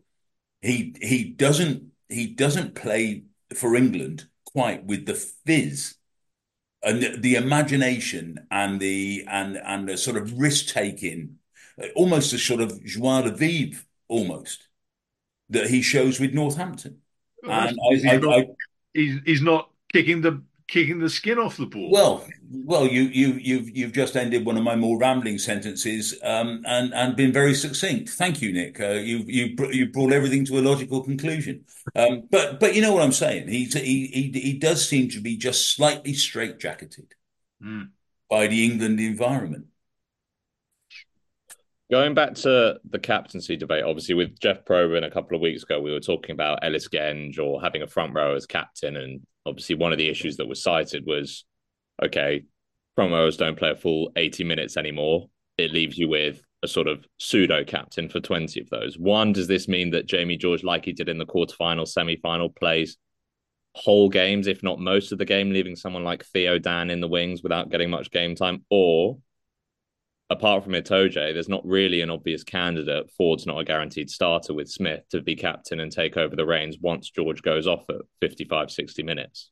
That's a really good point, actually. I mean, Jamie George is one of those guys who can easily play eighty. He, he don't, I don't think he has um, fitness issues at all. He just chugs along for eighty minutes. But the ridiculous thing is, Theo Dan is a brilliant guy to bring off the bench. If you want the best eighty-minute performance by your number two player... there's a strong argument to have Jamie George off after about fifty-five yeah. an hour and bring Theo Dan on, because he really is an impact player. And I hate using that expression, uh, but he is a proper impact player off the bench. So, again, that's one England have got to work out there. Well, of course, Ford, of course, they may use Ford is is another is the other captain, thinking yeah. he's going to play the last quarter of an hour or so of a of a big mm. proportion of games. I mean, I wouldn't be surprised if, if George Ford came off the bench as captain um, in some of those Six yeah. Nations matches. And one, yeah. one of the issues around around Ellis Genge is obviously, you know, I mean, um, Sinclair has been dropped from this uh, from this squad. Uh, Genge is still there, but Genge's scrummaging credentials, uh, you know, were not um, in the in the test, uh, you know, at test level. When it came to the last knockings of the of, of the World Cup, or actually, I'd argue, during the course of the World Cup, England have still got issues at the scrum. Um, you know, I, you, you, when you see Joe Hayes and Will Stewart as the backup at tight head to the thirty, how how old's Dan Cole now? thirty-seven, seventy-two thirty-seven You know, I mean, you, you realise that that there are still issues there. And um, uh, at loosehead, obviously, the number of injuries they've got. The, the, I'm thankful that Beno Urbano has come through pretty strongly this season. Um, and uh, hopefully, if Joe Marler is not uh, there to uh, pick up where he left off um, at the Stade de France in the uh, in the semi-final, you know, then um, Urbano will get uh, will, will, will get his chance. But England really need to address their scrum issues, because it's very clear from the last round of the European Cup and the way that the uh, you know Saracens and Leicester were dusted, that if the, if they can't you know if they cannot get good ball from the scrummage, and if they are not do not provide a stable base, everything else that they're trying to do is on skates. I saw, I saw a piece somewhere saying that, that Galtier could, I mean, I mean, I mean, genuinely could pick a pack of forwards, the first pack of forwards, I think, in history that will be a thousand kilograms. I mean, I, I mean, it, it depends. I think it, the whole thing is contingent on them dropping Wocky, which I think is unlikely because he's he's bringing in Willemser. He's some player, um, and picking Meafu and Taufik Fanua.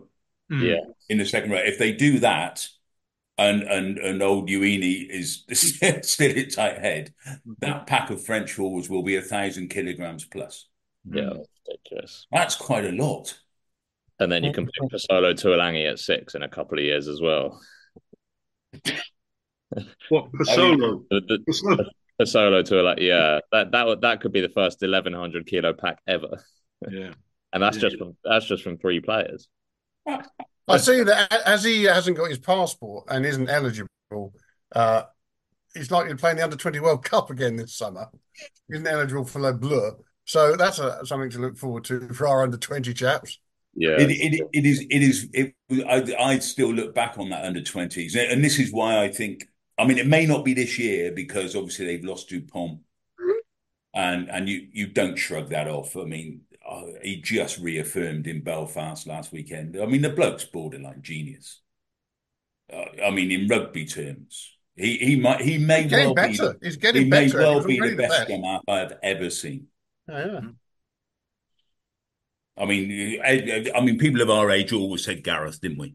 You know, I mean, if you were naming your your, your sort of your your fifteen of, you know, anyone you've ever seen play, it was always Gareth was pretty quickly on the on the on the team sheet for most people. I mean, Nick looks as though he's about to disagree, which is fair enough because because he's weird.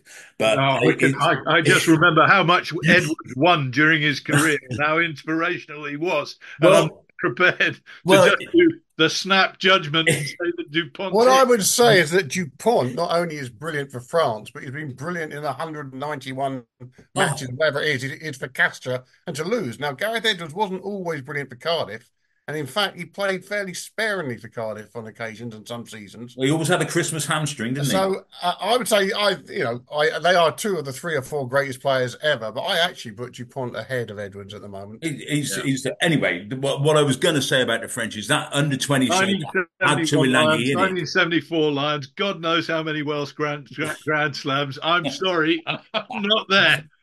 Let's that, save this for another programme. That, yeah. that, that French under twenty side, going forward, they are, I mean, that whole back row that they had, the half-backs they had, um, old um, Arno Cost kid in midfield and what have you. I mean, they that was an extraordinary team, you know. Extraordinary team. And a lot of those are being fed into top fourteen rugby now. Gazzotti's playing. Baptiste Jonot's playing for Clermont, and whatever. It's not going to be long before that new generation is, you know, sort of in the, the wider French Test squad, and they they've got a tremendous. I think it was Le, Le Garec, one of them, or not? Yeah. Oh, well, no, it, no, no, no, he wasn't. He wasn't in the last one, but he's a good player. Yeah, he is a very good player. I mean, I mean, we know we know the French generally have scrum halves, don't they? I mean, yeah. by and large. Um, and, and they're going to have a whole fistful of him going forward because um, he's very good. I'm looking forward to seeing him play in the Six Nations. I think he's a good player. They've just brought in the, another one as well, Desporter. Uh, yeah. Him uh, I don't know. Centre. Bordeaux. Bordeaux centre, yeah, he's a good player. And he's obviously been tearing up in that Bordeaux backline. So, yeah. well, obviously, we, we've got Jerry Guscott for the, the and, traditional Six Nations preview. We'll be and, talking about France then and how they And, and it's perfectly possible on last week's evidence that Jalibert is going to make Entomac an irrelevance. Well, that's quite scary. Can we find Entomac an English passport? He wants to go and play Super Rugby, doesn't he? I think I was reading. I mean, yeah. I've always thought Jalibert was a better all-round player than Entomac. Entomac was brilliant in bits. But yeah. Jalibert has always been the more complete ten. But again, that can, we can save that for next week. But hang on, who, Jalibert's who, always who, who was it who scored a brilliant try in the uh, in the top fourteen? Final? Yeah, and he had an absolute dog of a match until that moment. Oh, that was Gareth oh, Edwards. That is Entomac.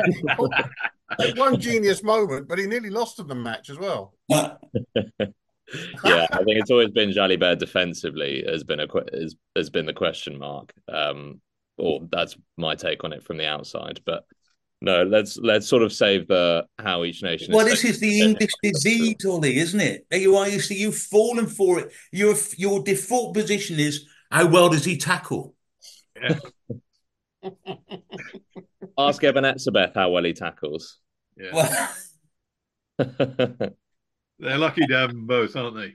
Oh, wow, no, seriously. They really, really are. No, uh, the form of all the top fourteen sides is a very, very scary prospect. And I think, well, I'm sort of nailing my colours. Not to the by market. On, mate. Not by on. Right. Well, we'll ignore, we'll ignore them. um, look, there's... I think the only other thing to mention is Dafydd Jenkins being... I think he's the youngest Welsh captain ever, I think is the stat. Um, I think, I think so, that, yeah. But that's just worth a a, fleet, a fleeting mention after all the sort of the Rees-Zammit stuff has over, overshadowed it. Um, well, well, Gatland, Gatland's got a track record on this, you know. I mean, he picked Warburton out of nowhere. Yeah, well, exactly. Yeah. I mean, you, I mean, you could say that Jeff Cook picked Carling almost out of nowhere as skipper. But, I, I mean, a couple of times during that first long spell in Wales, Gatland picked, you know, he put his faith in some very unfamiliar players, some young players, and he sort of gave them a shot. Whether it works for him again this time, who knows? But he's, um, you know, he's he's not the worst at seeing captaincy material.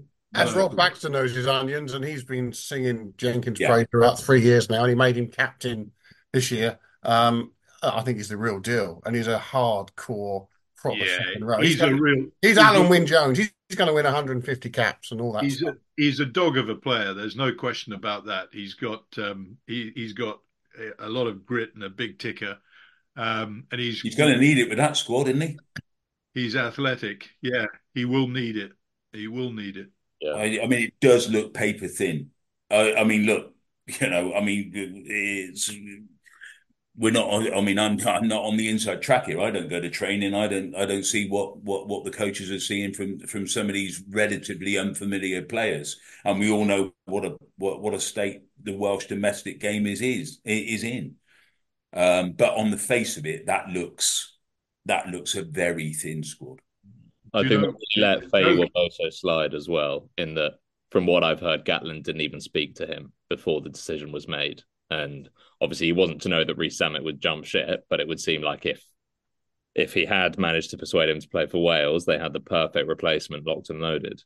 Yeah. I mean... Well, well, the, the, the way I heard it is Rees-Zammit tried to get through several times, but Gatland was dictating his Telegraph column. Go back to the World Cup. Wales didn't look. Um, Wales really didn't look any worse than England. No, no. In but fact, since in then, respect, since, they look better. Since then, they've lost a couple, man. I, I mean, and Jack Morgan's a big miss for them now. Yeah, I agree with that. Yeah. And he was obviously a Warren Gatland pick as captain as well. So yeah, I mean, just going back to the captaincy front, Chris, you're right. Warren Gatland does have a track record.